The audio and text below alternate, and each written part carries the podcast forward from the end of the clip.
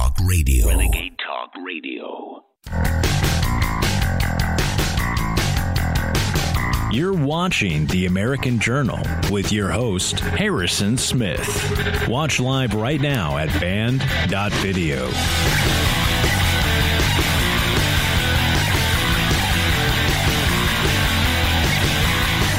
Good morning, ladies and gentlemen. Welcome to American Journal. I'm your host, Harrison Smith. You're watching us on Infowars.com, band.video. As ever, thank you so much for being here with us. Got a pretty big show for you today. It's a little bit of a slow news day, but that's all right because there's still, oh, just plenty to talk about. All sorts of crazy nonsense and we'll get into all of it. We're, uh, we also have been a little bit light on phone calls this week, and we're going to make up for that today and be taking your phone calls throughout the show. I guess let's just get right into it, shall we, with our daily dispatch?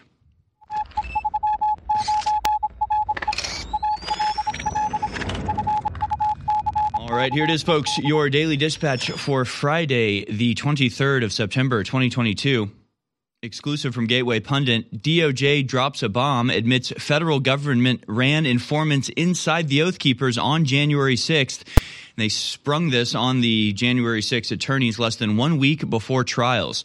Next week, the United States government is holding trials of several Oath Keeper members who attended the protest in Washington, D.C. on January 5th and 6th. The DOJ is hoping to convince a jury that the Oath Keepers were planning an insurrection at the Capitol on January 6th. Stewart Rhodes, the Oath Keeper founder and president, told all the members to leave their firearms in hotels outside of the city. Of course, they were working security that day at the Ellipse, where President Donald Trump spoke to million to a million supporters. Several Oath Keepers then walked to the U.S. Capitol, where at least two more protests were planned. A handful of Oath Keeper members entered the U.S. Capitol that day, where they stood around, picked up trash, spoke with police, and left when they were told to. You know, like an insurrection, like a deadly terrorist attack, except not at all. Next week, the government starts its trial against Oath Keeper members they arrested. The trial for Oath Keepers founder Stewart Rhodes starts on Tuesday with jury selection. On Thursday, the U.S. government sent a letter to the attorneys of nine Oath Keep members. With the U.S. government finally admitting in this letter that they were running confidential human sources inside the Oath Keepers organization on January 6th. The government also notified the attorneys that they are issuing a protective order for the operatives that they ran inside the organization on January 6th. The feds sandbagged the defense for nearly two years and then sprang the existence of these confidential human sources at the 11th hour. On Thursday evening, sources notified the Gateway Pundit the government admitted to defense attorneys that there were government operatives inside the Oath Keepers organization. So, in other words, if there had been a plan to stage an insurrection at the U.S. Capitol, they could have stopped it before it ever went forward. The fact that it did go forward is more or less proof that there was never a plan to be violent in the first place, sort of destroying the entire foundation of the government's case and destroys their reasoning for having kept these people in prison, in many cases solitary confinement, for the last several months. Just open corruption, manipulation, and yes, feds in the ranks of the protesters on January 6th. We'll report more on that later in the show. Moving on here, this is CNN's headline: Occupied parts of Ukraine vote to vote on joining Russia in quote sham referendums. they just they just insert the word sham, put it in quotation marks, and change the entire meaning of the headline without adding any Uh, factual difference. The referendums, which are illegal under international law, it's illegal to hold a vote. It's illegal to ask people what they want to do. This is international law, after all.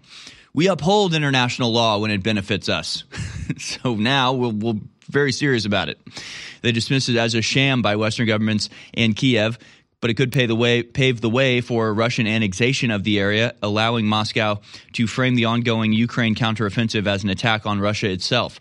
Such a move could provide Russia uh, Moscow with a pretext to escalate its faltering war, which has seen Kiev regain thousands of square miles of territory this month. In an address Wednesday, Russian President Vladimir Putin raised the specter of nuclear weapons in his address saying that he would use all means at our disposal if he deemed the territorial, and territorial integrity of Russia to be jeopardized. Again, we'll report uh, more on this later. It probably is a sham referendum, but frankly, aren't they all? It Wasn't Brexit? I mean, aren't they all?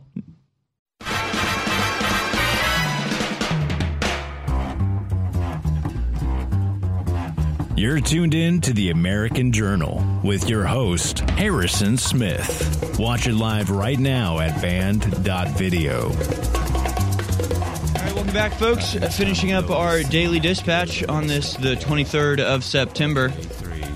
Britain bets all on historic tax cuts and borrowing, and investors take fright. Britain's new finance minister, Kwasi Kwarteng, unleashed historic tax cuts and huge increases in borrowing on Friday in an economic agenda that floored financial markets with sterling and British government bonds in free fall. Kwarteng scrapped the country's top rate of income tax, canceled a planned rise in corporate taxes, and for the first time put a price tag on the spending plans of Prime Minister Liz Truss, who wanted to who wants to double Britain's rate of economic growth.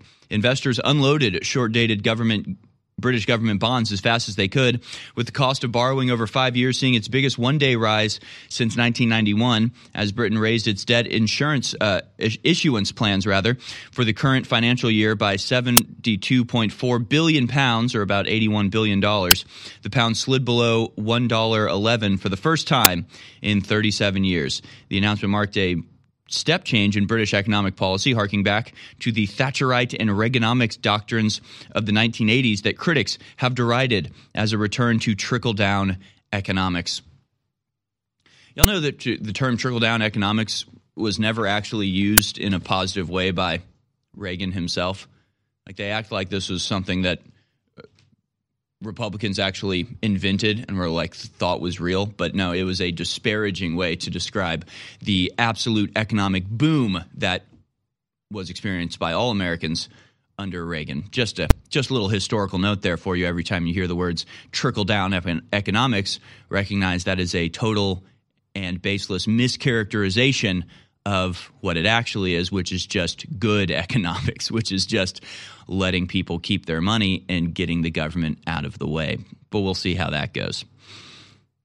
Gateway Pundit has this story. GOP lawmaker attains, obtains new documents that show Joe and Hunter Biden working to sell U.S. natural gas and drilling assets to China.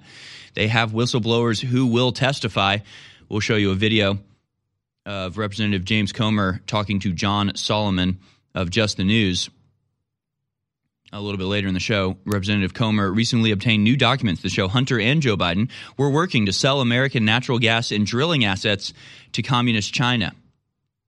Oh, leave him alone, you guys, right? Joe Biden, Joe Biden gets asked about Hunter, and he's like, I love my son. He's had difficult addictions. People need to stop bullying him and being, being mean to him. We don't care about that, Joe. And we said you don't love your son. You probably love your kids too much, from what I've heard. It's a little creepy, actually your grandchildren too. It's, it's, we're all concerned about all that, but that's not what the concern over Hunter Biden is. What the concern over Hunter Biden is is that you use him as a proxy to carry out your corrupt dealing, where you sell the wealth and power of America to the highest bidder of our foreign adversaries. So that's a big issue, actually.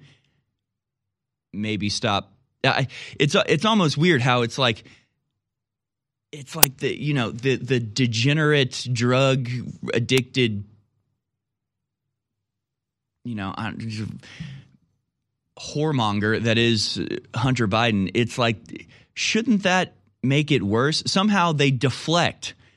It's like like this is the situation that we're in uh, when you talk about the son of the president, it's like, well, he's just a crack addicted whoremonger.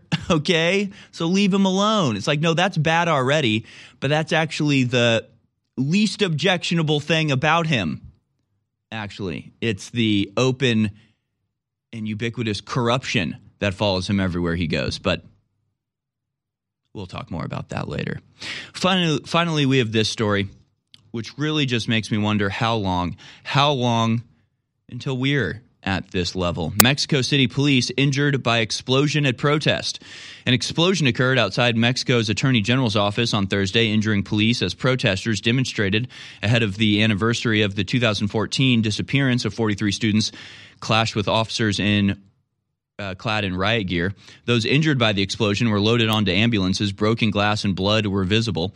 Members of a bomb squad cordoned off the area. One undetonated object that an explosives technician recovered appeared to be a small pipe bomb, a tube with two capped ends. Mexico City's police department said that 11 police officers were injured by shrapnel from fireworks and some suffered bruises. They were all taken to hospitals, and the injuries were not considered life threatening. The protest was just one of a host of activities planned in advance of Monday's Monday's eighth anniversary of the students' disappearances. Protests that include relatives of the disappeared students have usually remained peaceful. Thursday's demonstration started that way too, with chants and speeches. Most of the protesters boarded buses and left before a small group that stayed behind clashed with police. Masked protesters threw rocks and launched bottle rockets into police lines. Others spray painted areas around the building with demands for the missing students' safe return.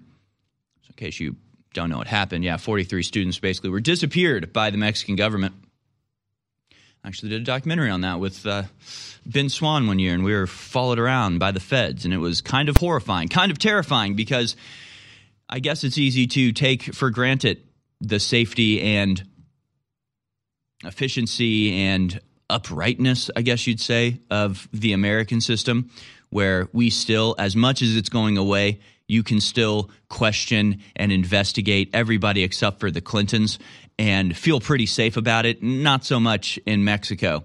If it's not, you've got the the two headed beast of the cartels and the police, and it's hard to say which is the more threatening to the average, you know, normal Mexican citizen. So, you know, this is where we're going. This is where we're headed, right? I can see it happening in America within the next few years, but it's uh, another example of why maybe we should tap the brakes on the whole collapsing into a third world status. So we don't have to have things like an election season where 300 candidates are murdered, right? Where journalists are murdered by the dozens every single year, where the police can disappear 43 students and then never answer a single question about it ever, and the protests of which go on for years for culminating in a terrorist attack. Maybe maybe we can we cannot be the corrupt society that we find south of our border. But it's getting increasingly difficult as south of the border is increasingly entering into our country. So there it is. That's it for the Daily Dispatch. We're going to move on now, folks. I don't know how much I'm, I'll talk. I, I watched the trial yesterday. I pretty much watched the whole thing yesterday as much of it as I could. There's been lots of clips going around right now. I guess I won't say too much about it. Uh, what I will say is they're not shy about going after our form of income to really an absurd degree. I mean, you would never, you can never even imagine, you couldn't even fathom CNN or Fox News and the president of those companies having to get up and be bombarded with questions about the products that they advertise. Holding up holding up a product that they advertise and going do you know how much this makes uh, cost to manufacture and how much they sell it for? It's like it's an advertisement. If people want the product they can buy it. If they don't they don't. And of course the entire thing is predicated like their entire um, method their entire strategy in this court proceedings is it's a media play right? It's for the cameras. It's a show trial with a predetermined outcome and you're just forcing it's a struggle session like alex said on the stand yesterday. So it's mostly for the media and they're mostly relying on the ignorance of the people watching the media to get across their point. In other words they spent a long time talking about how cheap it is to produce the products versus what we sell it for with like a couple hundred percent markup which is totally normal alex tells you about it whenever he talks about these products anyway and I guess they just expect people not to understand that items are cheaper when you buy like 10,000 of them, right? If you buy 10,000 cans of Coke, it's going to be cheaper than buying just one. And cans of Coke are actually pretty good uh, example for this. You know how much it costs to produce a can of Coke? I was doing some research on the internet. The number I came up with was about five cents. Okay, it talks, takes about five cents to produce a can of Coke. And they sell them routinely for like $2.50, $3 in some cases. It's like a 500% markup. I mean, that's it's even more than that. It's an insane markup. But of course, InfoWars is bad guys because Because we sell things for super cheap, actually. Cheaper than you can get them at grocery stores. Infowarsstore.com. Go get a fantastic supplement. Stick your eye, stick your finger in the eye of the new It's world the order. fourth coin that we've released in the last year. And I believe the most powerful. The man in the arena coin, Teddy Roosevelt. Citizen of a republic. The man in the arena. There's only 10,000 of this coin in existence in the world.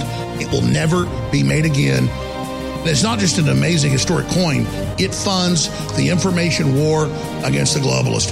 This is something you want to hand down to your grandchildren. This is something you want to own. And as a fundraiser, it is funding the information war against the globalist. Ladies and gentlemen, 10,000 coins are available. They'll sell out very quickly. Please be part of history. And thank you all for your support. You can go to 1776coin.com or you can go to patriotcollectibles.com and secure this coin. There's only 10,000 of this coin in existence and it funds the info war. Man in the Arena coin, Teddy Roosevelt, 1776coin.com. Ultimate fish oil is back in stock at InfoWarsStore.com. What does ultimate mean? That's just our name for the best, the highest grade. What this concentrated anchovy oil, pure Arctic krill oil, and high quality wild caught salmon oil does for your brain, your heart, your cardiovascular system, and for your entire body's functions is insane. Regular low grade fish oil in all the studies does outstanding things.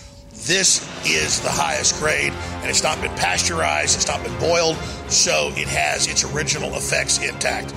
Ladies and gentlemen, everybody should visit InfoWarsStore.com today and get Ultimate Fish Oil finally back in stock for 50% off.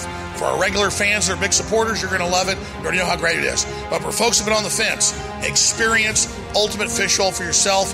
Try taking some before bedtime and see what happens with your dreams.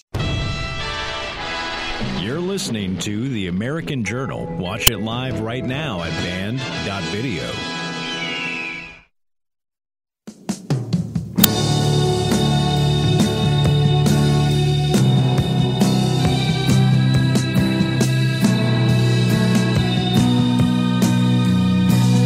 All right, welcome back, folks.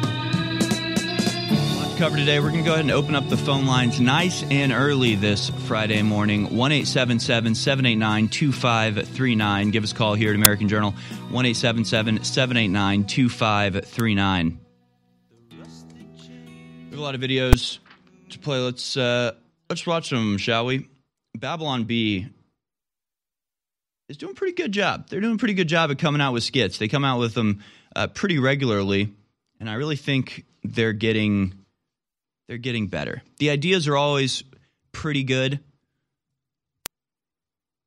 The jokes they could use a, a few more jokes, but I just like seeing actually good sketch comedy. I don't even care if it's political or not.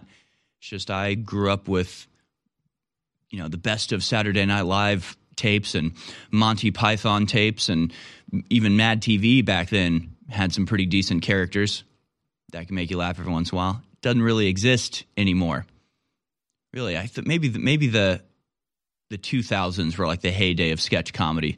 Dave Chappelle, Saturday Night Live. There was actually actually some fun stuff going on. Nowadays, it's just all pathetically bad. So it's it's great to see the right wing taking over that gap in entertainment, actually producing good skits that are funny and have a political message that is not the one that you hear from everywhere else. You know, it's like the option now you get is you can watch CNN where they're very seriously telling you the talking points you need to understand, or you can go to SNL or or The Late Show and hear the exact same talking points, but with a laugh, tra- a laugh track underneath. It's the death of culture. It's the strangulation of our entire entertainment system, and it's wonderful to see right wingers breaking out during this drought of comedy that we're experiencing right now. So let's go to clip number one here. It's Babylon Bee. The FBI gets a great night's sleep after raiding the My Pillows guy. Let's watch. Hi, I'm FBI Special Agent Hetfield. We recently raided founder and CEO of My Pillow, Mike Lindell. We expected to find evidence of election tampering, fraud, support for Trump, which, as you know, is highly illegal. We didn't find any of that, though. What we did find was a good night's sleep. I gotta say, politics aside, these pillows that we confiscated from Mike Lindell are the most comfortable, nicest pillows that I've ever slept on. I mean, all the guys in the office can't stop talking about how comfortable and soft they really are. Before we rated Mike Lindell as a political stunt, I was using a competitor's pillow, and I just couldn't get a wink. It was not a good pillow. Ugh, I can't sleep. How can I sleep? Knowing I'm just a political arm of the Biden administration.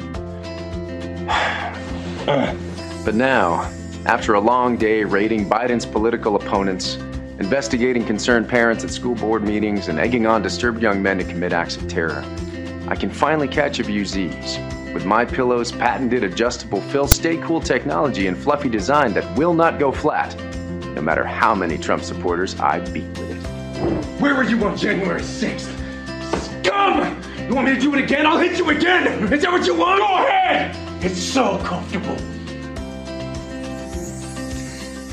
My Pillow, the official pillow of the FBI. When you can't sleep at night because your conscience is bothering you from all the raids on American citizens you're carrying out each and every day, make it a My Pillow. Order yours today and save with promo code B1. That's B E E and the number one. Yeah, pretty pretty good stuff. Uh, yeah, didn't find any evidence of terrorism, didn't find any evidence of election tampering or anything of the sort, but did find a wonderful night's sleep. Sometimes the simplest ideas are the best. Oh, we have another really good video here. Yeah, we'll we'll we'll continue on a high note here at the beginning of the show before we delve into the depths of corruption as we begin talking about politics in general. I want to go to clip number 10 here.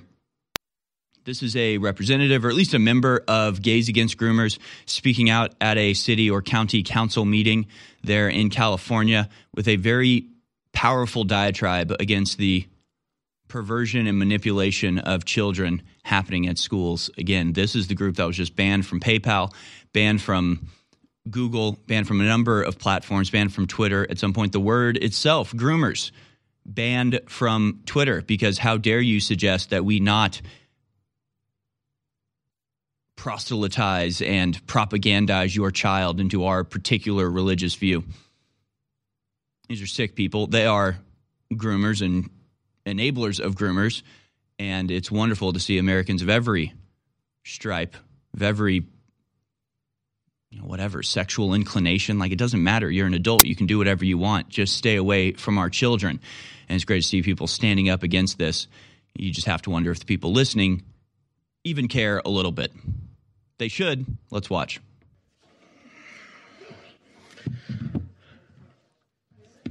Good evening. My name is Mario Presents, and I'm here as a representative from Gays Against Groomers Coalition with over 250,000 followers across social media, and as the uncle of two students in your district. It has come to our attention that the district intends to teach transgenderism to children under the age of 10 without parental consent. If I were to teach your child about my sexuality without your consent or involvement, I'd be arrested. But when the school district does it, it's education. Districts are teaching transgenderism when they should be teaching science, math, and language.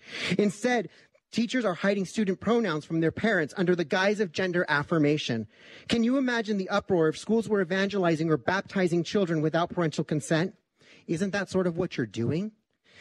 You don't tuck these children in at night. You don't teach them to stand up to bullies. You don't pay their medical bills. And you certainly don't hold their hands in the hospital.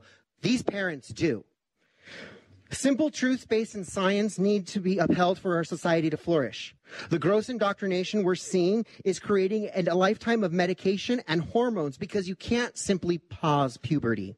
Men cannot become women, and sex chromosomes are encoded into the fabric of our DNA.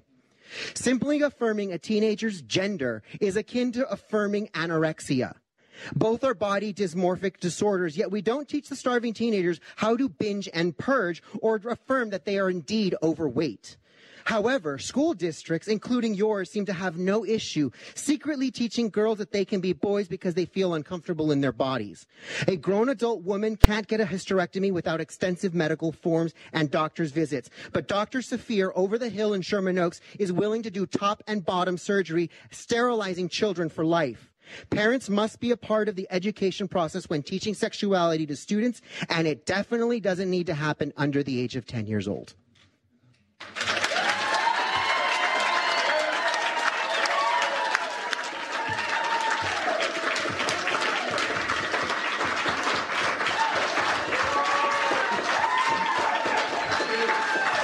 And the applause continues unabated for like a good 30 seconds until the speaker has to shut everybody up. Shut up. Okay, shut up. We know he's right, but we're going to ignore him and continue doing what we're doing.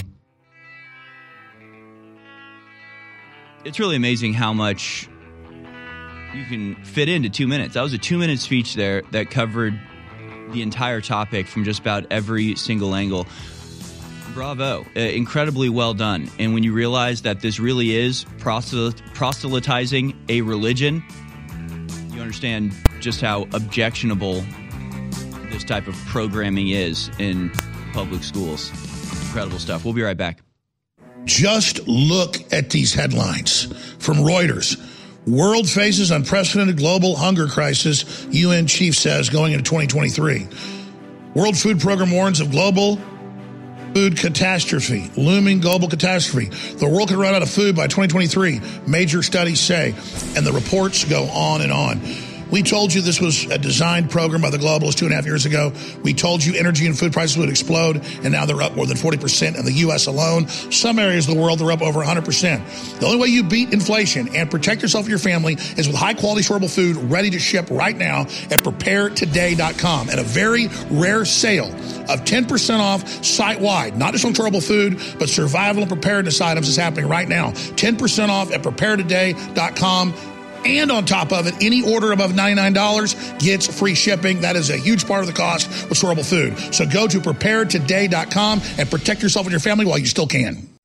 Infowars.com is tomorrow's news today.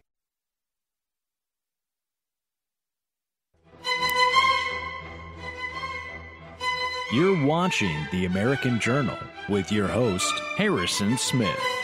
Watch live right now at band.video. Welcome back, ladies and gentlemen. This is American Journal, Infowars.com. Infowarsstore.com is where you go to support us. And you can, as much as they don't want you to, as much as powers that be want to portray Infowars selling products as some sort of devious scheme to raise money. it's uh, it's just what everybody does. It's just literally the same thing everyone does. So sorry, sorry. Yeah, we got to keep ourselves on air. I guess we could go to some sort of uh, subscription model, and then that would be portrayed as some devious scheme. You expect people to pay you money just to watch the stuff you produce?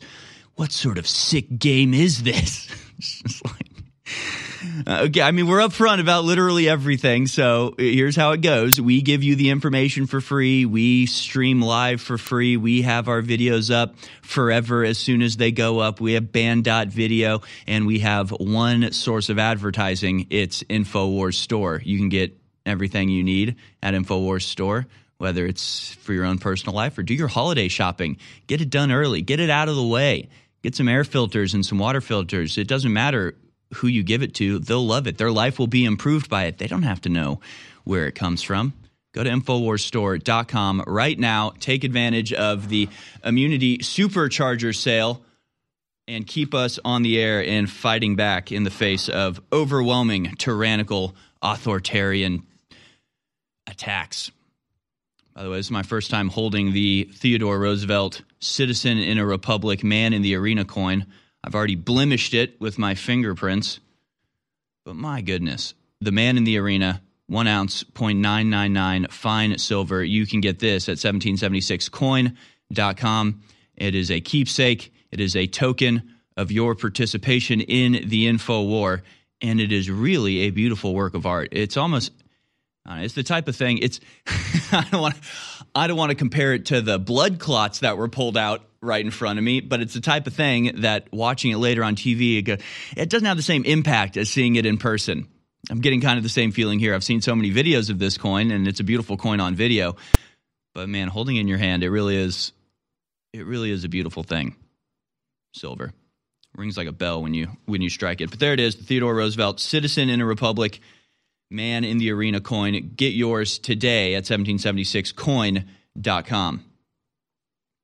We're going to take your phone calls now. We have a lot of phone calls coming in, so we're going to get to as many of these as possible. Still more videos to show you, still more pretty jaw dropping revelations in the political sphere. We also have some interesting developments in the European sphere, some white pilling, some good news out of the countries of Europe where both Italy and Sweden have recently taken a hard right turn in the most recent elections.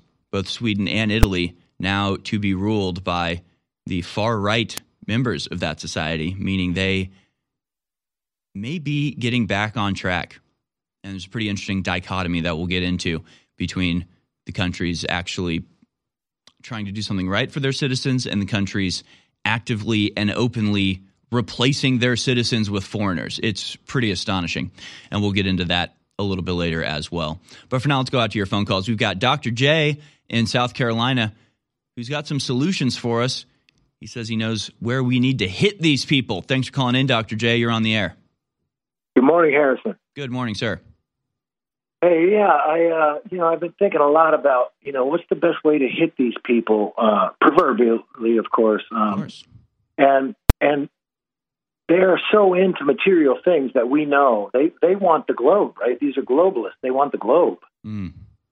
for themselves only. And this vaccine thing that they've done again, this isn't the first time. You know, there was the, the vaccine that was reportedly back in the uh, 1819, the the, uh, the Spanish flu of, of, of 1819. Ni- yeah, 19, Yeah. uh, 19, I think. Oh yeah, sorry, 1918. Yeah, I had that reversed. I'm a little dyslexic.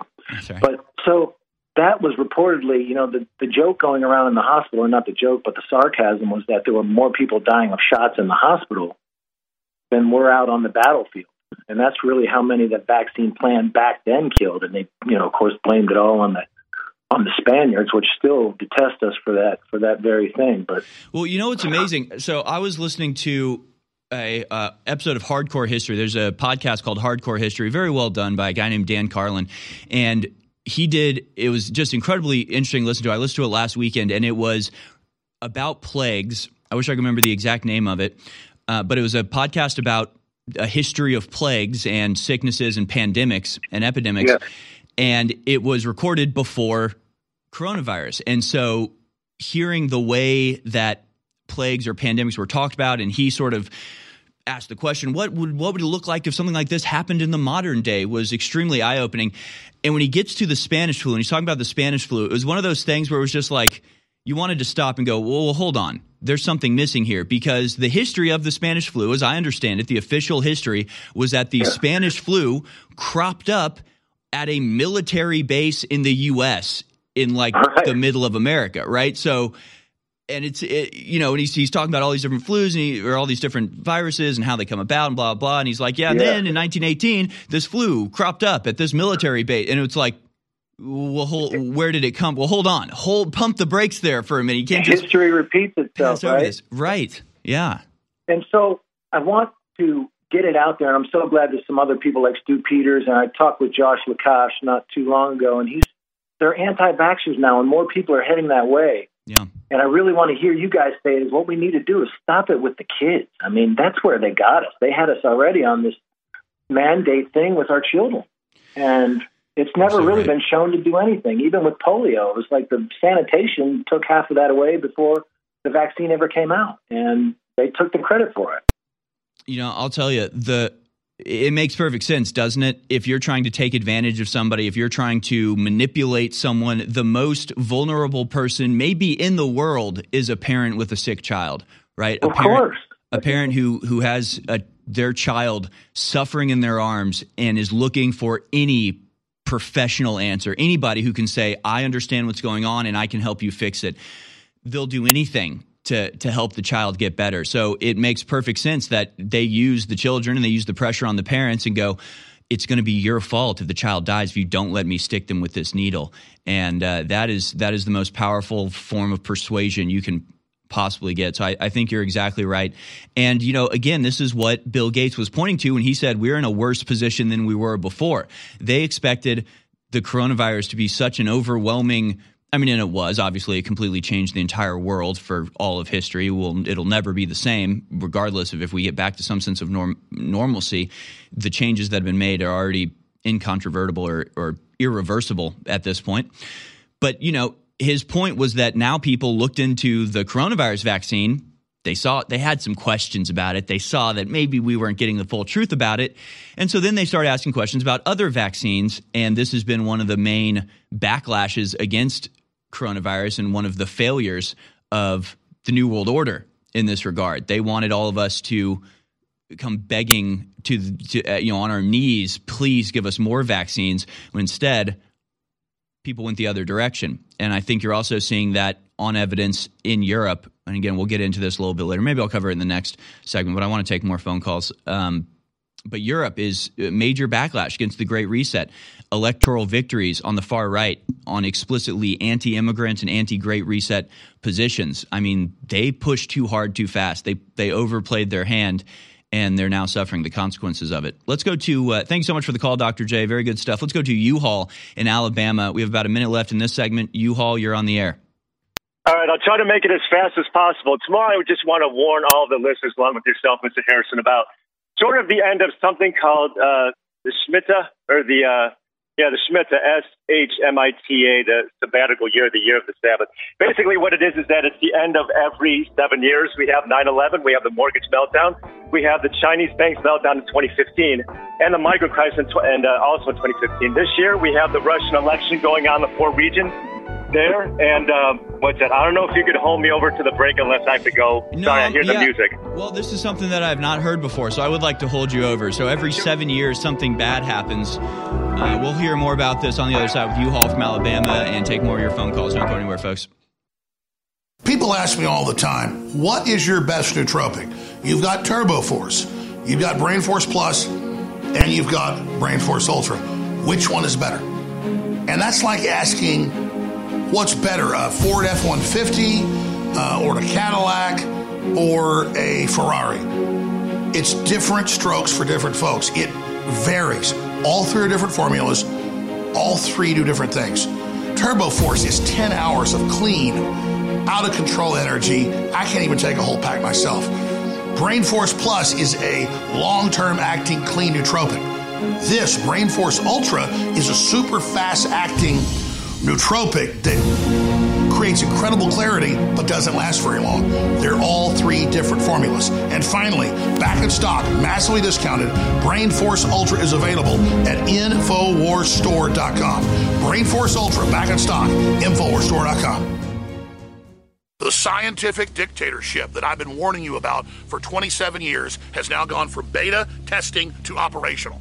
The globalists are out in the open with their planetary depopulation takeover, their robot takeover. But the good news is we've been working and you've been working, and others have been working across the planet for decades to get ready for this, to be able to fight it off. Humanity is strong. We're incredible. And if we're aware of the attack that's happening, we have a real chance of defeating it. If we ask God for guidance, we will defeat it. So prayer is essential, research is essential, getting prepared is essential, and warning others is absolutely essential. And at the same time, supporting InfoWars by buying high quality products to keep us on air is essential because they're great products for you and your family, and they're also funding our operation. InfoWarsStore.com. Infowarsstore.com is incredible. A lot of our products that have been sold out because the supply chain breakdowns are back in, like bodies, VasoBeets, and others. So get them today at Infowarsstore.com. And I thank you for being part of the resistance.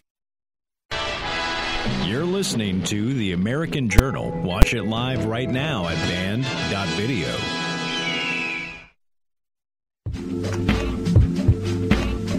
Welcome back, ladies and gentlemen the American Journal, Infowars.com, still going strong. We go out to your phone calls now. U-Haul in Alabama, you were saying that every seven years something bad happens, like it's cyclical or, or even almost planned.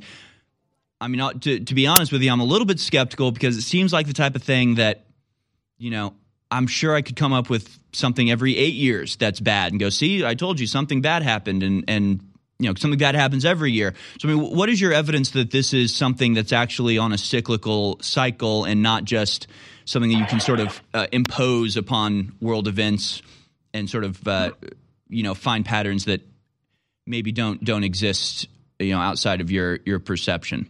Just playing, Sure. just playing I'm not devil's advocate yeah. here. Yeah. No, I'm not a part of the Jewish faith or whatever, but every seventh years is the year of the Sabbath known as Shemitah or S H E M I T A. It's every seven years. And so, yeah, it's basically according to that. And I don't know if it's more than just some zodiac calendar. But what it is is that when I when you kind of look back at what happened in 2015, the Chinese banks, 2008, Lehman Brothers, that was here in us. Uh, and also in 2015 was the start of the migrant crisis, demographic change in Europe, the entire continent. 2001, we know what happened there. And so just according, and then now that I look at it, or at least if I were to kind of add things up for this year, overnight at midnight, you had Donetsk, Luhansk, Kherson, and Zaporizhia basically have their elections. And so what Putin says is that, well, if you do anything to our territories now, this is considered nuclear war. And so their elections that took place overnight, basically they didn't have any voting places or polling places at all. I think it was door to door, so it was all ballot harvesting. So with the, whatever happens with that result, it wouldn't surprise me that something ominous happens this weekend.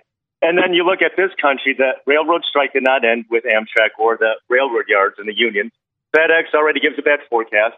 And so kind of what we saw back in 08, but it's just, again, uh, and uh, of course, I'm not here to push paranoia or nothing. It's just something to be on the lookout because the cycle, uh, the start of Rosh Hashanah starts, I believe, tomorrow night into Sunday morning. So it, I'll call you again on Monday in case I'm wrong to have egg in my face, and then buy like 10, 1776 coins from you just for that. So, oh, that'd- so I wouldn't Well- mind doing it.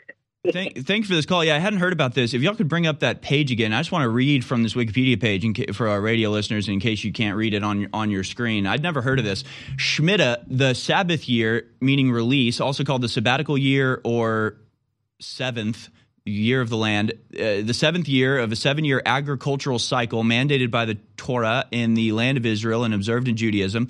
During Shemitah, the land is left to lie fallow, and all agricultural activity, including plowing, planting, pruning, and harvesting, is forbidden by the Great Reset. I'm sorry, forbidden by the World Economic Forum. No, I'm sorry, uh, is forbidden by Jewish law. Other cultivation techniques, such as watering, fertilizing, weeding, spraying, trimming, and mowing, may be performed as a preventative measure only, not to improve the growth of trees or other plants. Additionally, any fruits or herbs which grow of their own accord and which no watch is kept over them are deemed ownerless and may be picked by anyone. A variety of laws also applies to the sale, consumption, and disposal of Shemitah produce. All debts, except those of foreigners, were to be remitted. That's very interesting. And the current Shemitah year is 2021 to 2022, or Anno Mundi 5782 in the Hebrew calendar. Pretty interesting. Chapter 25 of the book of Leviticus promises bountiful harvest to, vo- to those who observe the Shemitah and describe its observance as a test of religious faith. Interesting stuff. I hadn't been aware of that, U Haul. Thank you. And of course, you're bringing up September 24th. There's been a lot of talk about September 24th. I haven't really been able to put my finger on exactly where this talk comes from. Apparently, there was a person speaking to either German parliament or European parliament who just made an offhand comment. Very, it may have been Polish actually. I'm sorry, I don't have the exact details, but I'm sure people have seen this. It's been going around. And he's saying September 24th will be a day everyone will remember. It's kind of like everyone's going, "What? Why? But why? Why would he say that? And what is this about?" I, I can't really put my finger. I see a lot of talk about it, but I can't figure out where it's coming from or what people think is happening. We have Bo in Arizona who's called in about this topic. Let's go to line 11 here. Bo, thanks for calling in. What is happening on September 24th, tomorrow? What do you think's going on? You got me? Yeah, I got you, Bo. Yeah. So, well, and I, again, I'm not Jewish either. I'm going to follow up. So, yeah, we have Rosh Hashanah on Monday. It looks like, and this is basically just the Sabbath year every seventh year. Everything biblically is in, um, in the certain numbers. There's sevens, there's 33s when you look at generational stuff in the, in the Old Testament.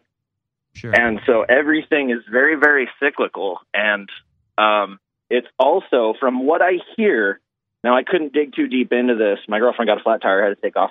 But it's also September 24th, 25th is the end of a 50 year jubilee on the calendar, is what I've seen as well. So it's a bunch of date cycles coming together at one point. It's a very Interesting. theory. I I just want everyone paying paying attention this weekend. Is the Ju- Um, is the Jubilee another Jewish thing? Um, I yeah, I do believe so. Okay. And I again, I I had to take off before I dug into it. I'm going to dig into it deeply after work. Hmm. So I might call in on Monday with egg on my face too, but you know, it's uh something to keep your head around on a swivel for.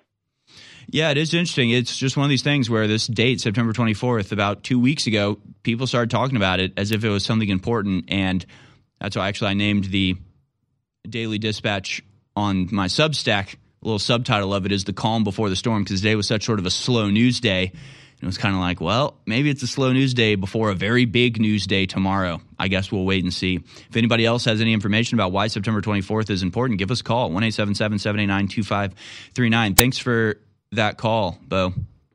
Appreciate it. Remember, you can find all the stories that we cover and the ones we don't even get to every day. Big link dump of the daily news at harrisonhillsmith.substack.com. And of course, you can support us by going to InfoWarsStore.com, keeping us on air, keeping us in the fight as we attempt to bungle our way through the hints and you know clues as to what the globalists have in store for us. You can go to offlimits.news to subscribe as well.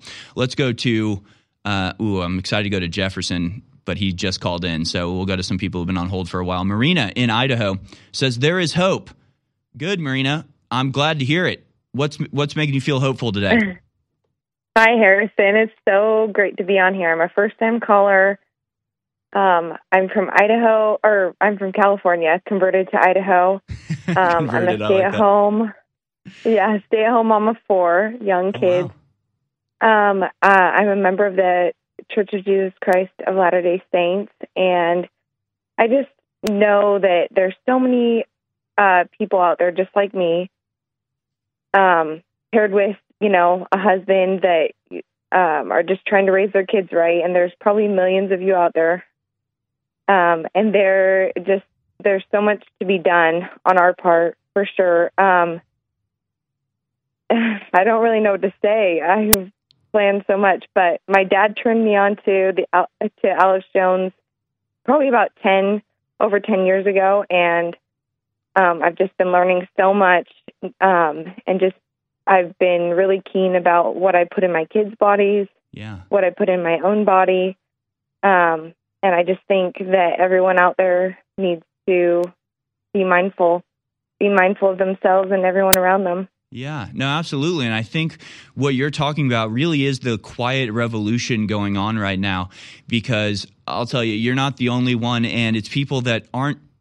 They aren't necessarily political. They aren't even necessarily aligned with us politically, but just about everybody I talk to, especially the young women having babies, are so awake now to the poison in everyday foods. I mean, my wife is like, I mean, it, it's it's next level. You know, the care that she puts into preparing food and making sure the food that we're getting is not GMO or tainted with seed oils and soy and all this sort of stuff. And my wife is not political in the slightest, right? But she, you know, I I hear her all the time listening to these podcasts about gardening, about homesteading, about you know food and and how to get the best food and how to prepare it and store it and keep it. I mean, this is really a quiet revolution going on, which people might not see as political, and the people involved in it might not have a political impetus behind them but that's when you start looking into now why is our food poisoned? Who allowed our food to be poisoned? You know how did these laws get passed and how are they getting away with this and who's profiting from it? And then you start asking questions and looking into it and you realize it's not just a tangential sort of something that's just happening because it's the modern world. It's all a part of the same plan. I think people are Yeah. really recognizing that and waking up to it. Well, and in my church, we believe in the Book of Mormon, which mm. is another testament of Jesus Christ. And in that book, there's um, what what we call secret combinations, and it's pretty much everything you guys talk about is people out there to get us for power and gain and control and control over the minds of people, and that's ex- exactly what's happening. And we learn from our history which is in that book, which you know is a testament from the Americas in the early early days. Um, but That's cool. I'm sorry. Um, I'm sorry. We have to go to break. Our, our hour's ending. But thank you so much for the call. Thank you, and- Harrison. well, thank you for everything that that you do. Uh, four kids, man. That's got to be tough. We'll be right back, folks. Don't go anywhere. Donald Trump and the MAGA Republicans represent an extremism that threatens the very foundations of our republic. I wouldn't be surprised if this doesn't have an operational name. In fact, I bet it does. I bet it's called Operation Matador. They see us as the bull, and they are shaking a red flag in our face. And the Matador is the deep state with a long, skinny, razor sharp sword, so that when the bull lunges forward, the Matador uses the force of its weight to drive it into the heart and step aside with his cape as the bull buries himself into the dust. They've got the ace of spades in their hand, which is false flags. Before you launch a war, you stage false flags. That's the first thing you do. Because nobody wants to say they started a war. Bad guys start wars. So every time a war gets launched by bad guys, they stage an event. This is Operation Matador.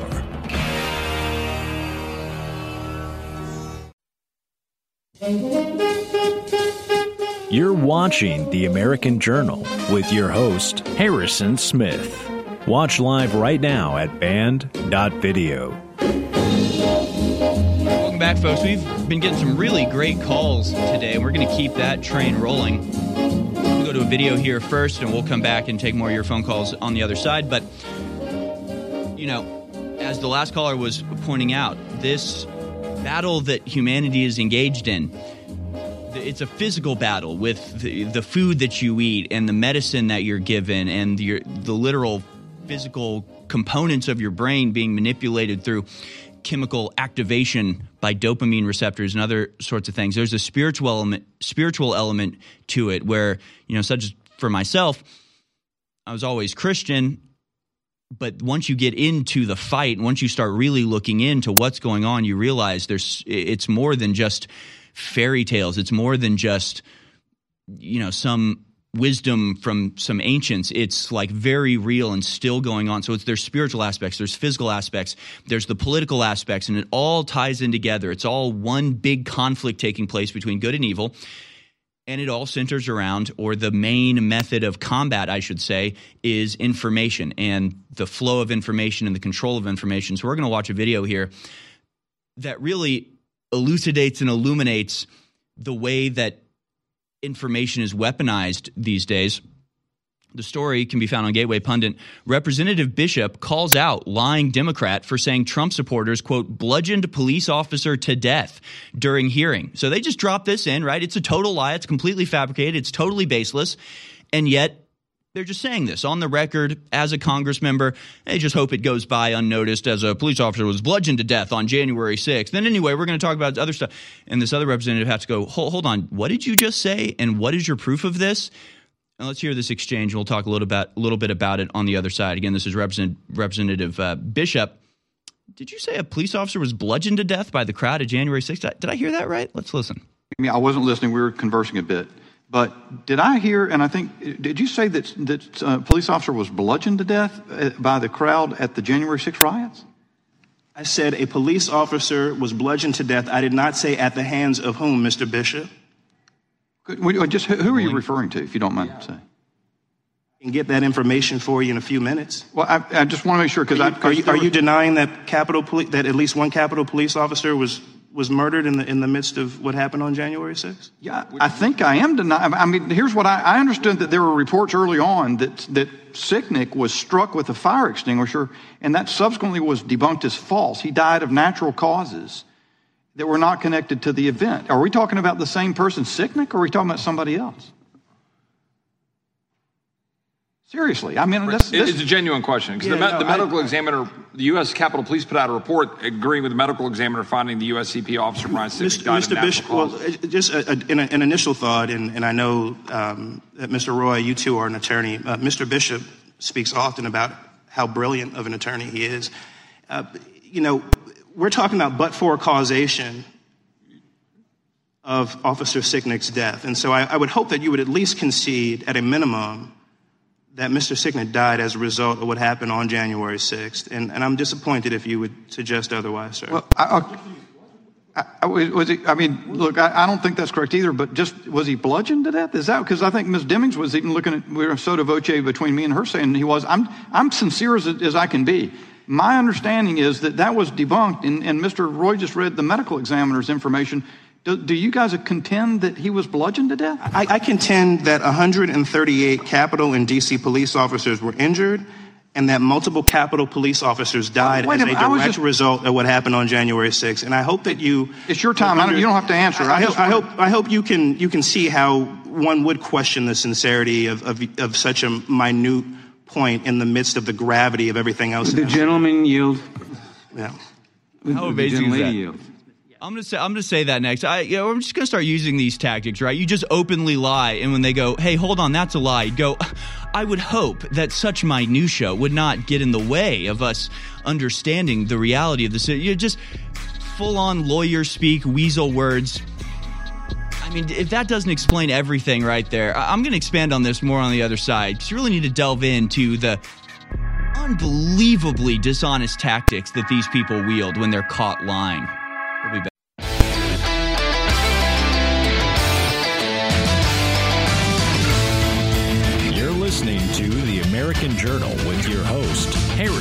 Smith. Watch it live right now at band.video.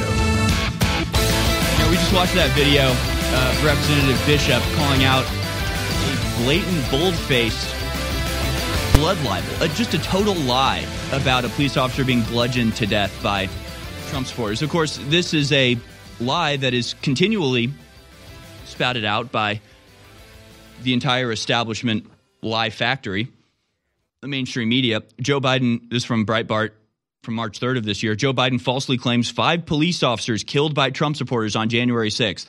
Right? No, no fact check. It's just utterly false, totally baseless. Did not happen. Right? You really have to. You really have to comprehend what's going on here. They are making things up. They're just completely bald face lying to the American people, and then they get outraged when you point it out. So this guy, this other representative, lies about this, just slips it in, just says casually, as if it's true, that a police officer was bludgeoned to death. He's called out on this lie, and good on Representative Bishop for calling it out. And his reaction is to start quibbling, start quibbling over minutia. Well, I, I would hope that you wouldn't say that Brian Sicknick wasn't killed by the well, but he wasn't though. But he wasn't. I and I would be what he says. Uh, I'd be very disappointed that you would deny what I'm claiming to be true. I'm disappointed in you. I thought you would care more. Care more about what? You're lying. You're full of crap. You're making things up. So, oh, but you're disappointed that I'm not going along with it. You're disappointed that I'm not falling for your lie.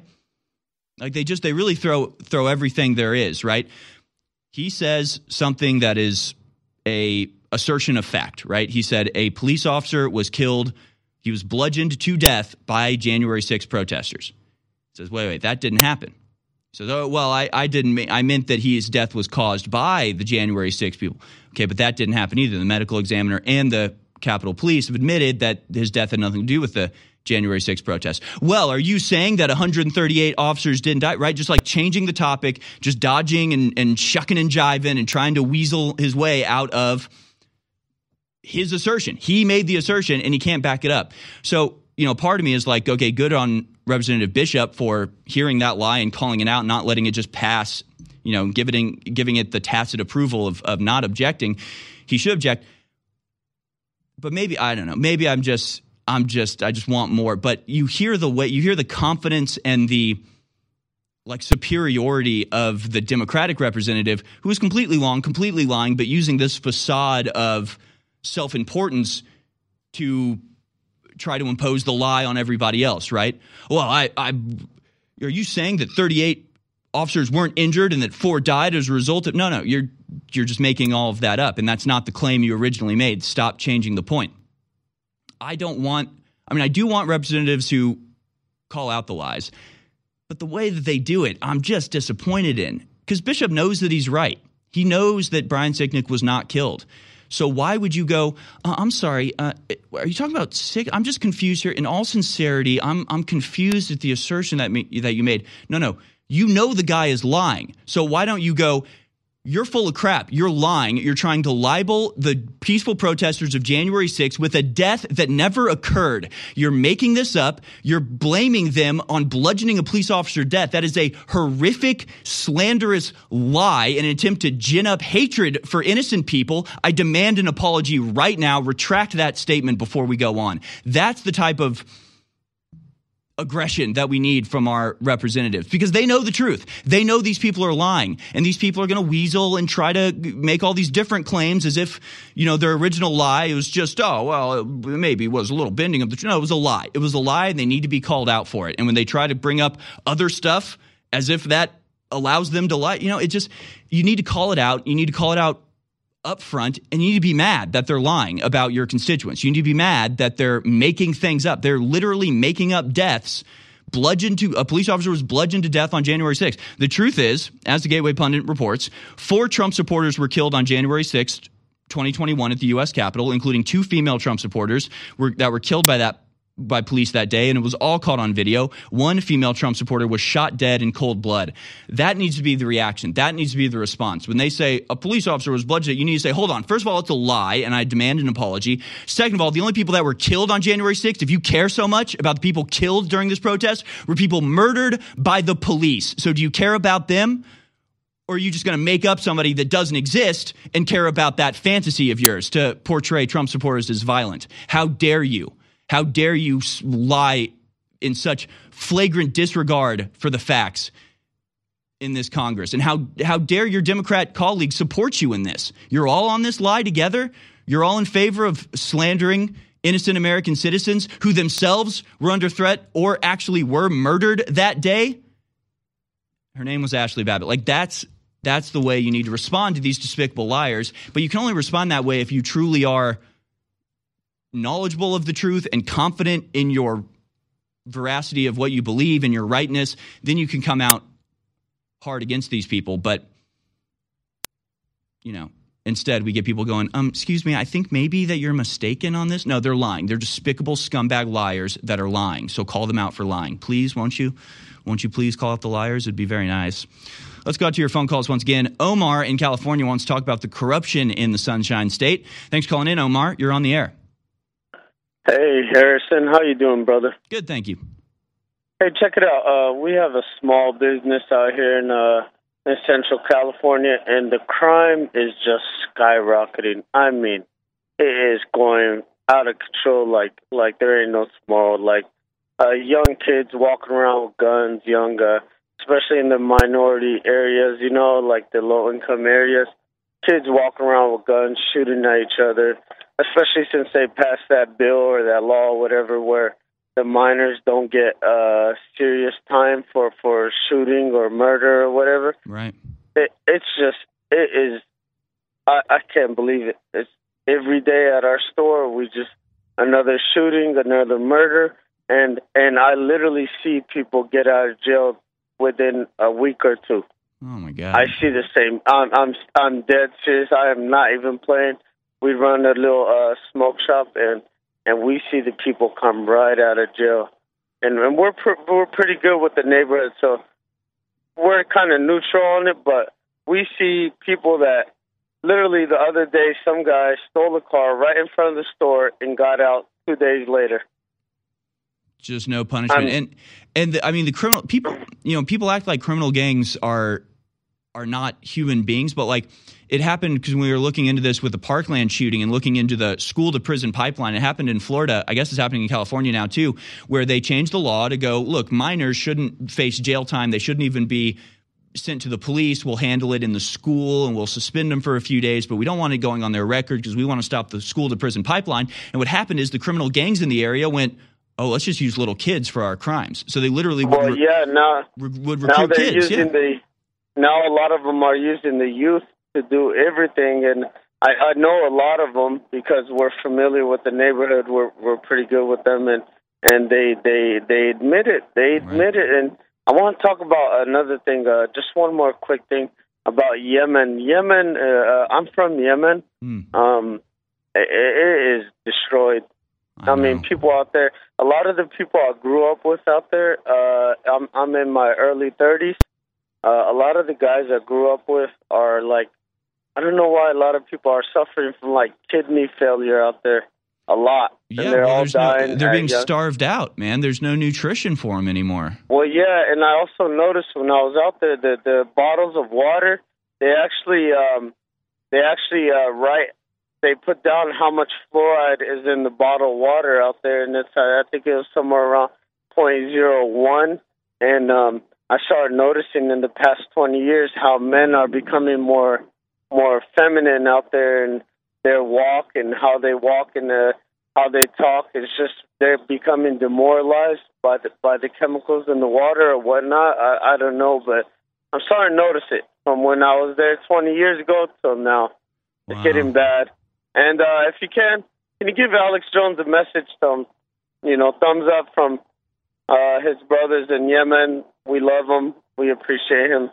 We uh, we pray for him every day. Yeah, absolutely. And I, I know, at least personally, that the thought has returned. Yemen is, it's amazing how strong Yemen is and how it's been able to resist the attacks it's been under for the last several years that nobody talks about in the mainstream media. Tragic. The rage for more than a decade have been concentrated green powders with wheatgrass and so many other ingredients that are known to make us healthy, to make us vibrant, and to defend our immune systems. Now, over a year and a half ago, we came out with a product that was top sourced, top of the line, as good as it's going to get.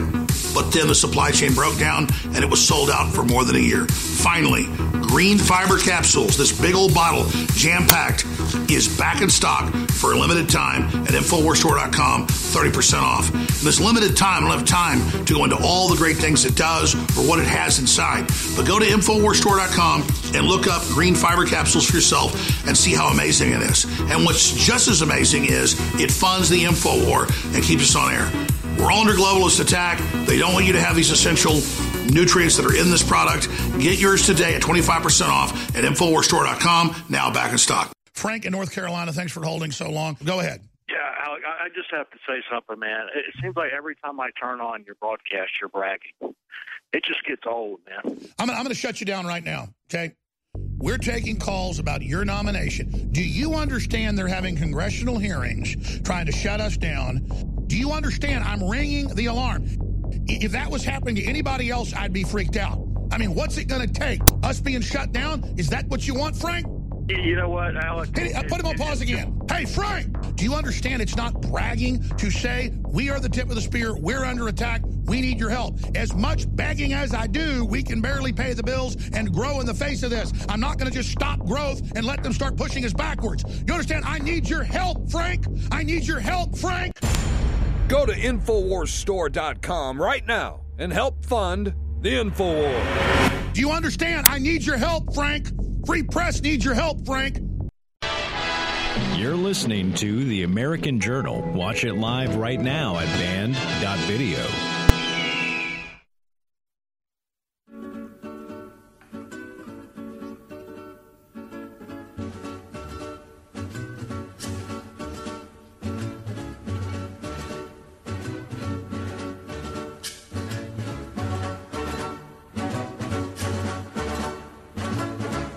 All right, folks, welcome back. It's American Journal, Infowars.com. We're going to take more of your phone calls in just a second. I do want to remind you, maybe tell you about for the first time, that uh, there's a backlash coming to the Great Reset. The powers that be, the uh, New World Order, the global government system, really thought that they could get it done with the combo of Black Lives Matter riots and defunding the police and mail in ballots and the coronavirus pandemic and the vaccines and the January 6th event and calling all of the Trump supporters domestic terrorists. They really thought they'd get a lock on this whole human freedom thing. But humans instead are realizing what's going on, waking up to the reality of the situation, and are fighting back against it electorally for now. Will the powers that be allow that to happen? They say no. And we'll show the video in just a second. but just as some examples as to the panic of the world order. This story from New York Times. Now, the original title of this story, when I looked at it, was it's an opinion section in the New York Times. It was originally titled Sweden's Far Right is Rising. The current title Sweden is becoming unbearable. Sweden is becoming unbearable. Now, this isn't about the skyrocketing rape statistics or crimes or number of bombings that have happened in Sweden, which may seem unbearable to some people, but that's being caused by the rapid influx of immigrants. So that's fine. That's good. That's not unbearable. What's unbearable is Swedish people being conservative. That's unbearable to this person who wrote this. It's incredible. So, what happened is that the far right party took 20% in Sweden's general election last week, sending shivers down the spines throughout the country. I mean, not in the 20% of uh, people who voted for them, right? Not in the supporters of this. Like, it's just amazing how they project their feelings on everybody. So, again, to report on this, they're saying that the Swedish electoral prof, uh, process yielded results that were very favorable to the right wing. In other words, a bunch of Swedish people went out and voted for right wingers. And the New York Times interpretation of that is that it sent shivers down the spine all over Sweden, as if the people in Sweden aren't the ones who actually cast these votes. So, yeah, it may be sent shivers down the spines of the weird little control freaks of the New York Times. Sure, you can express that for yourself, but you're you're putting that like it's it's this weird cognitive dissonance where they love democracy unless it goes against what they want and then suddenly it's terrifying and horrifying and it, it's not representative of the will of the people. It's actually just a small group of extremists that are imposing it on everybody else and everybody's scared and we're all scared and you're scared. It's really amazing how they think this way. It's very bizarre. Miss falkenvist was quick to disavow any nazi associations because she said uh, Hail uh, Seger, the Swedish translation of the Sw- Nazi. Wait, wait, what is this? Oh, it means uh, weekend victory. Okay, it means weekend victory, but it sounds kind of like Sieg Heil. So Hail Seger sounds a little bit like a, an inverse and, and, reorganized version of Sieg Heil. So they're scared now. So now they're very scared. I mean, this is this is the insanity. It's like, you know, every once in a while you'll find InfoWars reports of like the Pope or maybe the President of the United States like doing some hand symbol, right? And it's like, whoa, that's the hand symbol for the devil. Why is this world leader doing like a weird occult hand symbol? But then it's like, well, no, that's the that's the it's the UT, it's hook'em horns. It's not it's it's George Bush. He went to UT. He's doing the thing. It's not that big of a deal. But there's still like there's suspicion, and, and we're always kind of looking out for like little symbols to each other. But man, that's like that's nothing compared to the way the people who run the world right now are obsessively looking into every little thing. Remember, we covered it yesterday. One finger up. Well, that that looks kind of like a, a Sieg Heil. Actually, that kind of looks like what Hitler does. No, it doesn't. Raising your hand to pray. Well, they're raising their hand to pray, which actually means they're all secretly Nazis, and they all get together and and, and talk about the white race, and they're all white supremacists because they raise their hand to pray. Like they're paranoid about this stuff, and so now I guess they have this this phrase. Uh, weekend of victory, which sounds kind of like a reorganized and, and mistranslated version of Sieg Heil. So, so now that she has to disavow Nazis. Now she has to disavow Nazis because the term weekend victory sounds kind of like, but not really at all like Sieg Heil. So this is how paranoid these people are. And this is the way they have to try to portray it to try to impose to everybody else that it's not okay to vote for right wingers. It's not okay. It's not all right. They say it's not all right. They don't want you to vote for right wingers. So they're going to take whatever you say or whatever you do, try to somehow, however tangentially or thinly related to something that they can maybe relate to Nazis and then call you a Nazi and force you to disavow and then write a big headline about how you were forced to disavow Nazis. That's how it works. And it's very clever. It's very clever, you guys. You're so clever. For Sweden, a country that, tra- that trades on being a bastion of social democracy, tolerance, and fairness, it's a shock. So shocking. But perhaps it shouldn't be. Steadily rising for the past decade, the Swedish far right has profited from the country's growing inequalities, fostering an obsession with crime and antipathy towards migrants. Again, it's you've really got to be able to read this for what it is. The fact is that with the Democrats and the left wing in control, the country has grown massive inequalities. There has been a massive rise in crime, and most of that has come from migrants, which are and have swelled Sweden to with uh, unprecedented numbers. But the way they present that is as if it's the right wing profiting off of this stuff by claiming it's the migrants and claiming there's crime happening. No, no, it's just a natural reaction when you're when one political party gets in power and everything gets worse, people go to the other side. They realize that these policies that sound good actually are horrific. And so I guess, you know, and again, this is just you, to put yourself in the mindset of these New York Times writers is like it's I don't know. It's really like looking into the eye of a demon and realizing he's looking back into you. It's like imagine, you know, being a Swedish person and we've heard so many stories of people going, I grew up here. It was safe. It was pleasant. We played outside. Now I wouldn't let my daughter walk through the streets. It's horrifying. She would be kidnapped and raped. And then the people wouldn't even be charged. They'd be given a two week suspended sentence and be back out on the street the next day. Something is wrong here. To which the New York Times writer replies, Oh, so you're racist and a Nazi, huh? Yeah, that's what it's like. You, you have personal experience and the negative effects of policies, and then you're called a Nazi for not wanting those policies to continue. But it's not just in Sweden. In Italy, the far right is expected to win Italy's election in Rome's biggest political shift in decades. Uh, Italy's voters head to the polls on Sunday in a snap general election that's likely to see a government led by a far right party come to power. The far right Fratelli, uh, Fratelli d'Italia party, led by Giorgia Meloni, is expected to win a majority of the vote, leading a far right or a right leaning, it should say, coalition into power. The vote could mark a big political shift for a pivotal European country dealing with ongoing economic and political instability. See again, ongoing. The people in power have created an atmosphere of ongoing instability, inequality, lack of safety, lack of care for the actual citizens of the country. And so the citizens of the country are using their electoral rights and their power at the ballot box to reject the policies that are targeting and injuring them. And the powers that be are very mad, but they have plans. I'll show you the video on the other side. The EU commissioner, Ursula von der Leyen, saying that they have tools to prevent this type of thing happening in the future, and they're wielding them. People ask me all the time, what is your best nootropic? You've got Turbo Force, you've got Brain Force Plus, and you've got Brain Force Ultra. Which one is better? And that's like asking, what's better, a Ford F 150 uh, or a Cadillac or a Ferrari? It's different strokes for different folks. It varies. All three are different formulas, all three do different things. Turbo Force is 10 hours of clean, out of control energy. I can't even take a whole pack myself. Brain Force Plus is a long term acting clean nootropic. This Brain Force Ultra is a super fast acting nootropic that creates incredible clarity but doesn't last very long.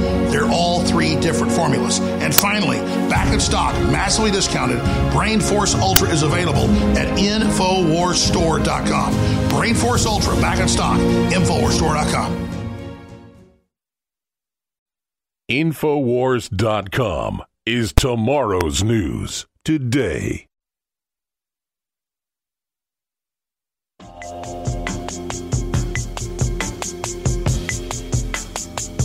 You're watching The American Journal with your host, Harrison Smith. Watch live right now at band.video. All right, folks, uh, just to remind you, Sweden is experiencing a hard shift to the right as the far right party took 20% in Sweden's general election last week, which the New York Times is here to tell you is unbearable.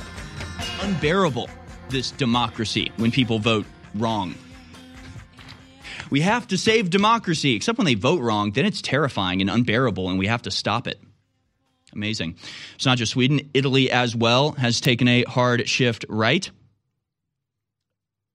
The far right Fratelli d'Italia party, led by Giorgia Meloni, is expected to win a majority of the vote, leading a right leaning coalition into, uh, into power. It's the Brothers of Italy party. Stands out from the crowd and expected to gain the largest share of the vote for a single party. It's been getting almost 25% of the vote, according to poll aggregator Politische 2022, far ahead of its nearest right wing ally, Lega, which is expected to get around 12% of the vote. So, again, other European countries leaning to the right, becoming more right wing, seeing what's happening with the effects of liberal policies and not liking it, and also the Great Reset and voting for people who promise to stand up against it and not, again, use the fabricated fear of things such as the coronavirus to destroy all of your rights, privileges, and abilities in the country. Again, BBC, Italian elections, far right leaner Meloni tells Italians, don't be afraid. Don't be afraid. Yeah, there it is, that right wing fear mongering, playing on people's fears by telling them not to be afraid. What? Wait, hold on. Pretty amazing stuff. Italian election explained. Who's likely to win? Of course, the right wing is. But they're not going to let this happen so easily. No, the loving, good controllers and elites and scions of noble families, such as Ursula von der Leyen, who is the, you know, we'll get into her ancestry in just a second. Just know she was not elected by anybody. She was appointed by the EU Parliament. She was she's head of the EU Commission, which is the executive branch of the EU, but it's also the branch that proposes bills that can be passed. They have total control, but she's not she can't be unelected by she wasn't elected by people, wasn't a democratic process. It was very much a bureaucratic process that got her into power. And here she is responding to the news that places like Sweden, in this case, what she's responding to is Italy, moving for more to the right. She uh, let slip a pretty daunting threat, honestly, is what you should call it. Uh, let's watch. We'll see.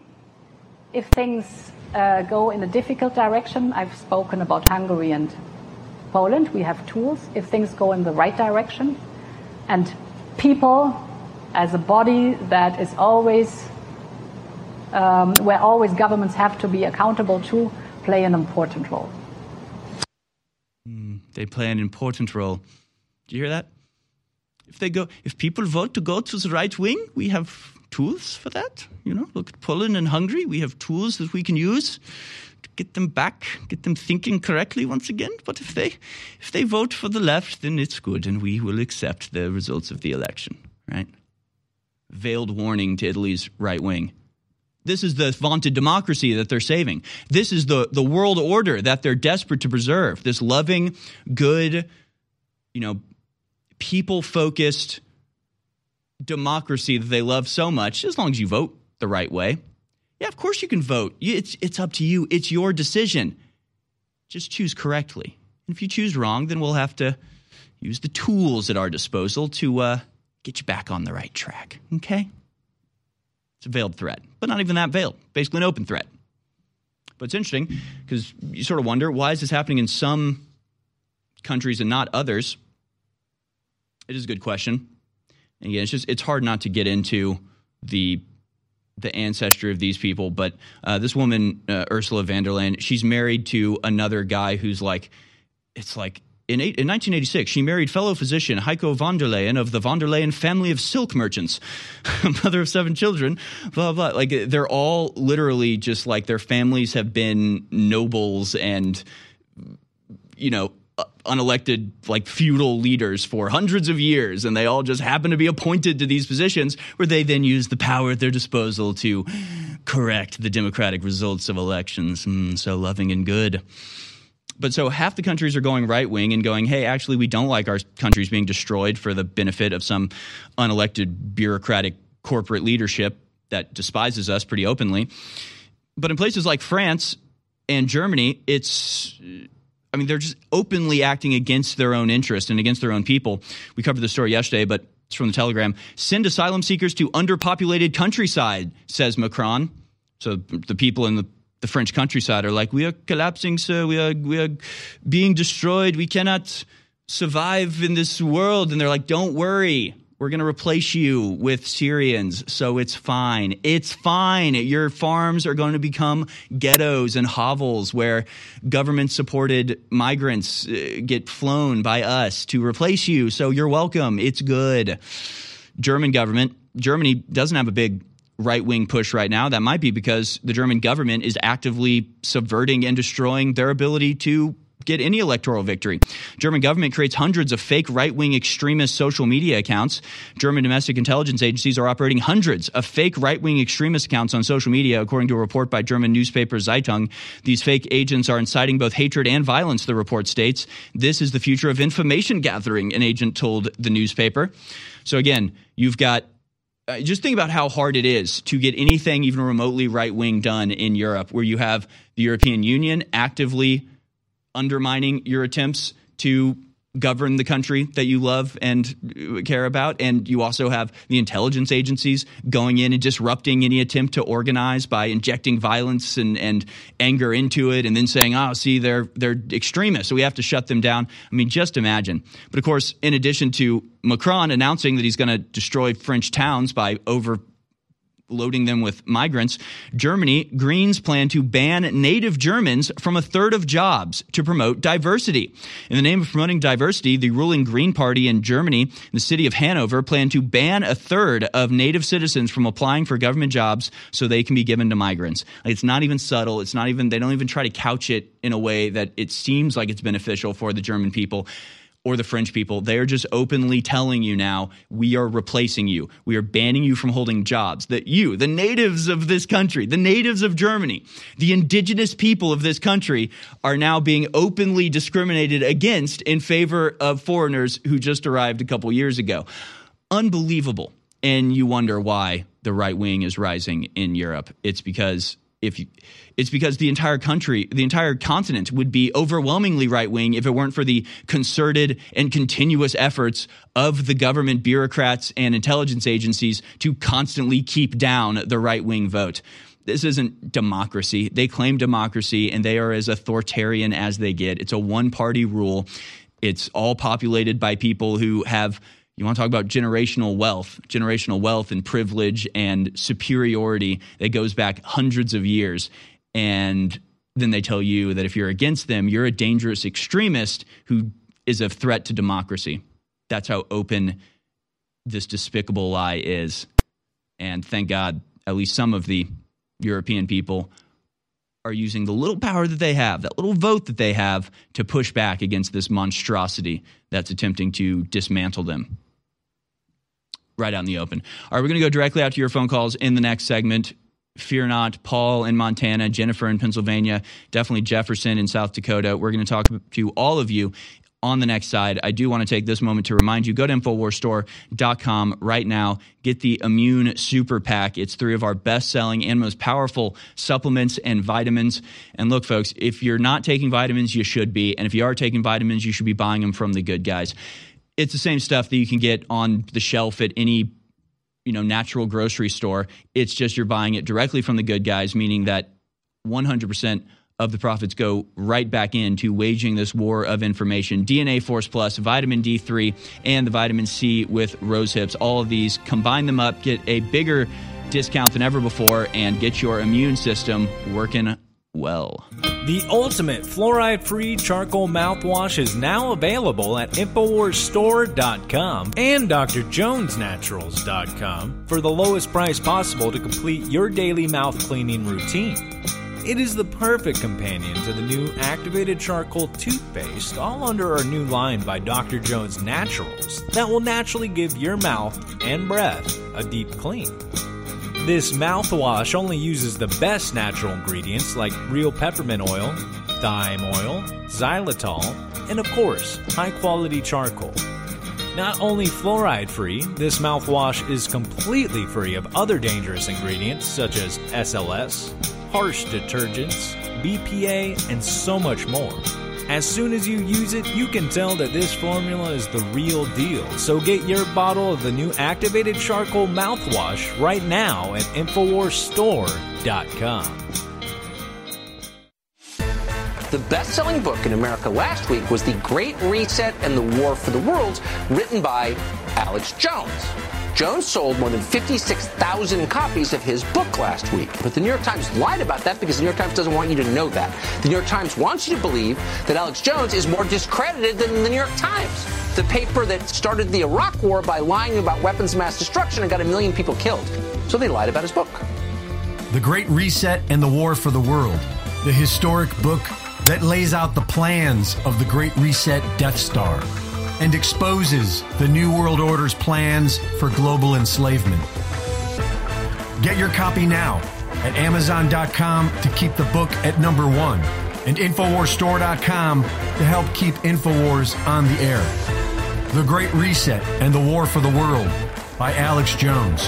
Now, number one in the world.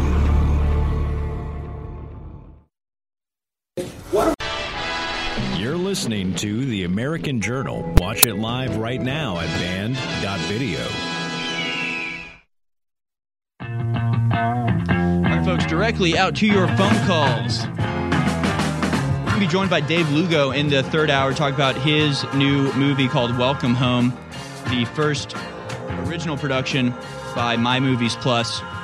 We've been championing My Movies Plus here because America needs good content. We need good entertainment. We need good stories told by decent people. Instead, what we get is recycled Hollywood hogwash, 50 year old stories retold in a worse and more disgusting way. Why would we ever want that? We need new stories. There, it's not. There's not a lack of creative or artistic people. There's a lack of decent people at the top to let them do their craft. But I won't get on about that. Let's go to Paul in Montana. You have intel on pre election inspections and audits. Give us the intel, Paul. Mr. First, I want to say, God bless you, and you're a smart man. May the Lord Jesus Christ protect you and your family. And let's all say a prayer for Alex. Let's pray all the time because the most powerful weapon in the world is the Holy Spirit. In the name of Jesus, we pray uh, that the angels surround Alex and his family, and this show trial gets over quick. All right, amen. Now, amen, uh, first thing, first thing I want to say is I, I talked to a retired judge and uh, I know Alex has got a smart attorney, but they asked his, him to ask his attorney to see if the, the subpoena the phone records because we're getting uh, some uh, some static that the lawyer went around calling the parents. The parents didn't say like I'm I'm so depressed I need to call a lawyer and sue somebody. This this goon, this ambulance chaser, called all the the people up and and talked them into signing up. So if that's the case, they can throw it out. And the other thing is to subpoena the judge judge and that lawyer's records because there's some there's some intel saying that they met uh, and, and, had dinner before the show trial started. Anyway, mm-hmm. let's move on to the next thing. Uh, the, regarding the, the elections, dear God, please, uh, Mike Lindell, everybody, listen to this. If you go to like, oh, I got a friend down in, in uh, Nevada, uh, the uh, Democracy Suite 5.12 high high CC scanner, because you, you, all the evidence we need are in the Secretary of State's website they uh, they installed these new Democracy Suite uh, Dominion scanners from the guy Walt Singh, salesman for Dominion. And what they are, she uh, she wrote, uh, Barbara Cegavske's got her own memos submitted as evidence that they're failed. So what they do is they load these scanners with paper and they and they push a button and they wait for the score and then then they just uh, uh, uh, the scanners are failing and they know it, but she let it happen anyway. So what we need is a pre-election uh, inspection of the software and the systems right now because mm-hmm. we always get our, our butts whipped and then try to figure out what happened later. The best thing is that we need to do that now because they installed these scanners. It's digital computers counting paper. So we need to do that right now. It's, it's a big deal, an emergency on that.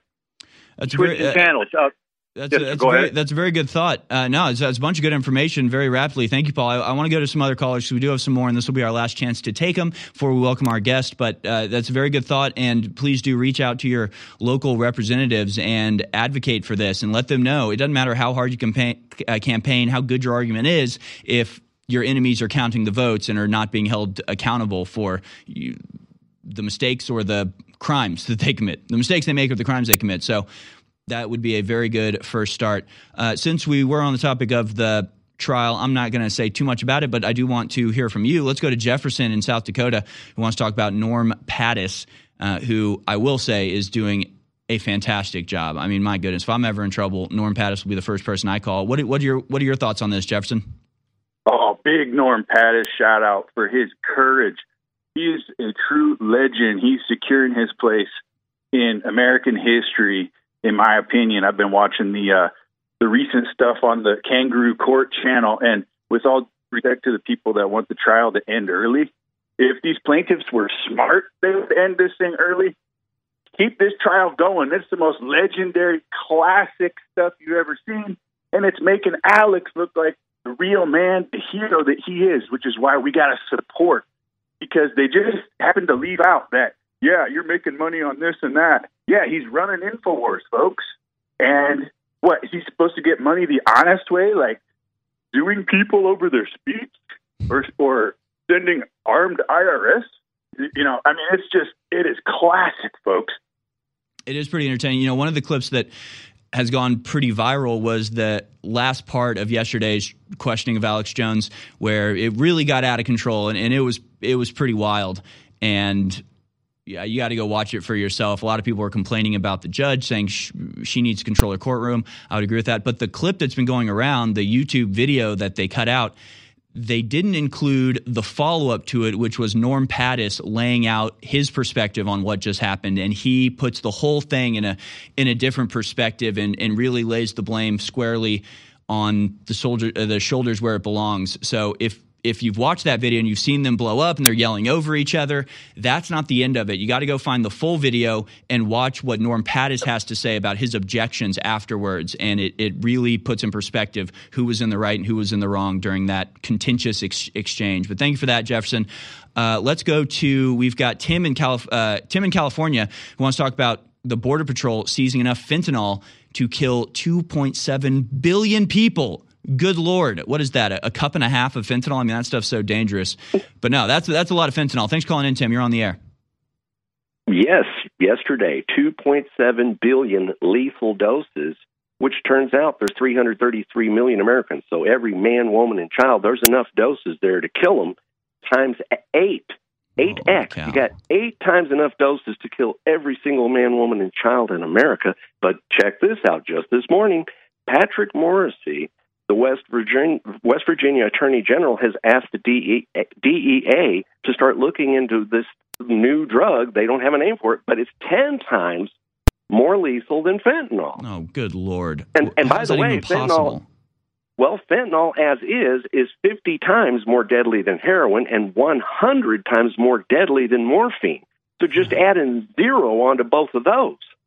Jeez, uh, yeah. What? It's the new hip drug cyanide. I mean, what is? How could it even be that dangerous? I mean, that I, is almost unbelievable. I don't think it's.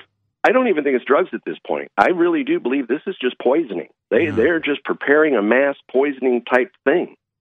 Wow. There's not enough people to take that much drug. It, it, it's a poisoning thing. They're killing us without anyone putting on uniforms.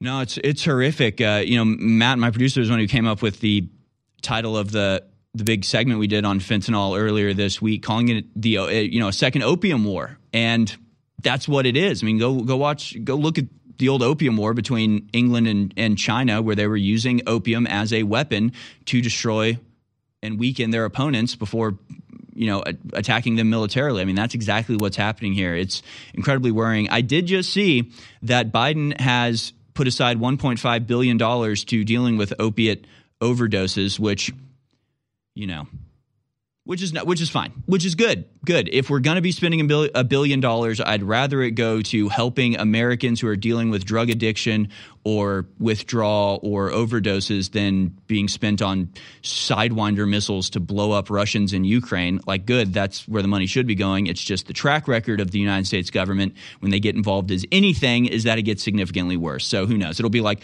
we put 1.5 billion dollars into this fund to stop opium addiction. And what so what we're going to do is spend that 1.5 billion dollars to create opium dispensary machines on every corner. Right? It'll be something like that.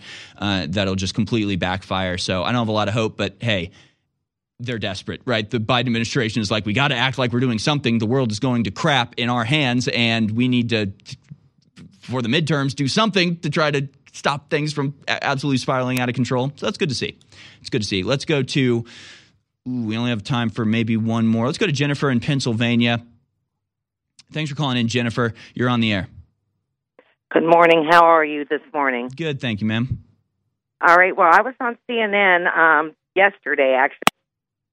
Oh no, we, she dropped her call. Darn it! I'll tell you what she what she told us. She said that she was on CNN yesterday and they interviewed her, but she said they did not want the truth. So I was looking forward to hearing how they how they tried to manipulate her statements, but unfortunately, sounds like maybe she uh, the call dropped. Unfortunate. Uh, let's go to Steve in Illinois. He wants to talk about the mayor of New York, who has now announced that they're going to be housing illegals on cruise ships. Isn't that nice, Steve? Hey, how you doing, man? Um, yeah, I, I seen that on the news the other day, and it just kind of made me stop and wonder, like, is the Democratic Party really putting these people here specifically just to exploit the system? Because even if they wanted to embrace it, how are you going to embrace it when you're stuck living on a cruise ship? There's nothing you can really do. Right. No, it's it's like a floating prison. It's great. It's wonderful and loving, Steve. Yeah, that so so that just kind of threw me, man. Like, and it also kind of struck my mind while I was waiting on the call. Could the coronavirus lockdowns be a way that when they lock down cruise ships, could that be like what they're going to do to them, and maybe possibly send them back on it?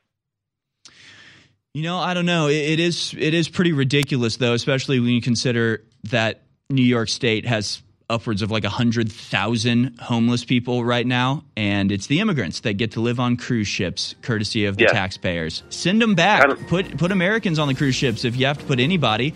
I'm sick of this just suffocating our country for the benefit of foreigners who have no desire to even be Americans. It's, it's absurd. We'll be back on the other side. Stay tuned. Why don't we talk about cryptocurrency?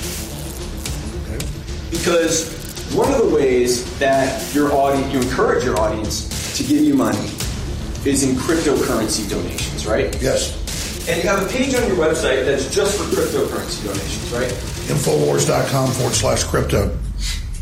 Is that a little advertisement just there? Well, we're fighting the deep state. We need money. All right. This is it. Give crypto. Fund Infowars. Sponsor us with Bitcoin and other cryptocurrencies, right? That will end up as a clip on your show tonight.